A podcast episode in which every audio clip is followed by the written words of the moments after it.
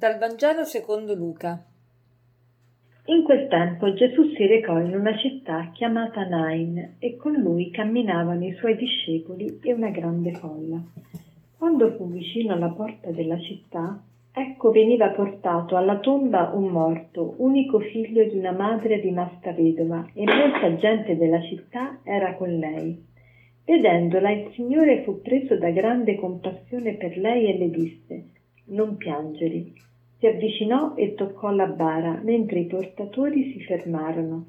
Poi disse Ragazzo, dico a te, alzati. Il morto si mise seduto e cominciò a parlare, ed egli lo restituì a sua madre. Tutti furono presi da timore e glorificavano Dio dicendo Un grande profeta è sorto tra noi e Dio ha visitato il suo popolo.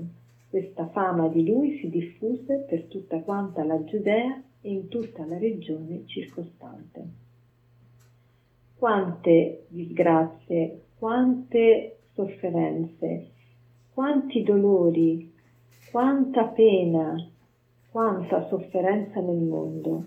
Ognuno di noi viene a contatto con tante sofferenze proprie, dei propri vicini, dei propri parenti, de, della gente che ci circonda, di tante sofferenze anche che sperimentiamo sulla nostra carne, sulla nostra pelle e veramente alle volte si è un po' esasperati, diciamola tutta, eh, sono tante le cose che vanno storte, tante eh, tante disgrazie, tante, eh, tante catastrofi. Eh, guardiamo adesso il terremoto, guardiamo eh, le malattie, guardiamo i lutti, eh, guardiamo i fallimenti, guardiamo ehm, la disoccupazione che imperversa e che veramente scoraggia. Insomma, tanti, tante cose vanno, vanno storte. E allora che cosa dobbiamo fare? Dobbiamo metterci a piangere, dobbiamo disperarci, dobbiamo ehm, nutrire ancora di più il nostro pessimismo? No, ecco, oggi il Signore ci vuole dire una parola veramente importante.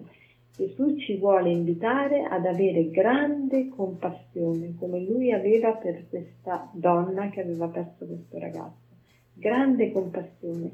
E che cosa fa questa grande compassione? Non ci lascia inerti, ci fa lavorare. Gesù usa questa grande compassione in un modo veramente esemplare.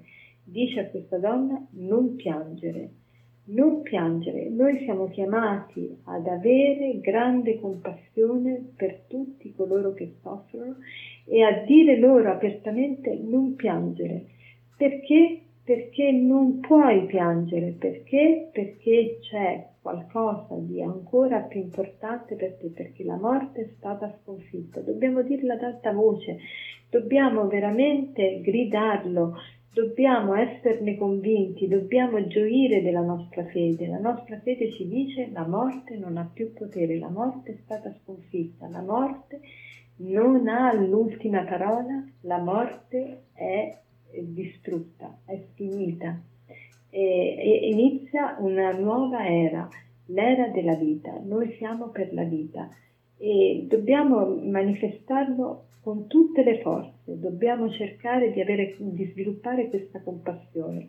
Diceva eh, Ralph Leroux, il famoso eh, francese che si dedicò ai lebrosi, noi dobbiamo aiutare il giorno a spuntare dobbiamo far sì che il giorno spunti. Che cosa vuol dire questa espressione? Dobbiamo portare la vita, dobbiamo portare il sole, dobbiamo portare la gioia, dobbiamo portare la consolazione. E come ha fatto quest'uomo francese, Ralph Relot? Ha fatto della la causa dei lebrosi la propria causa.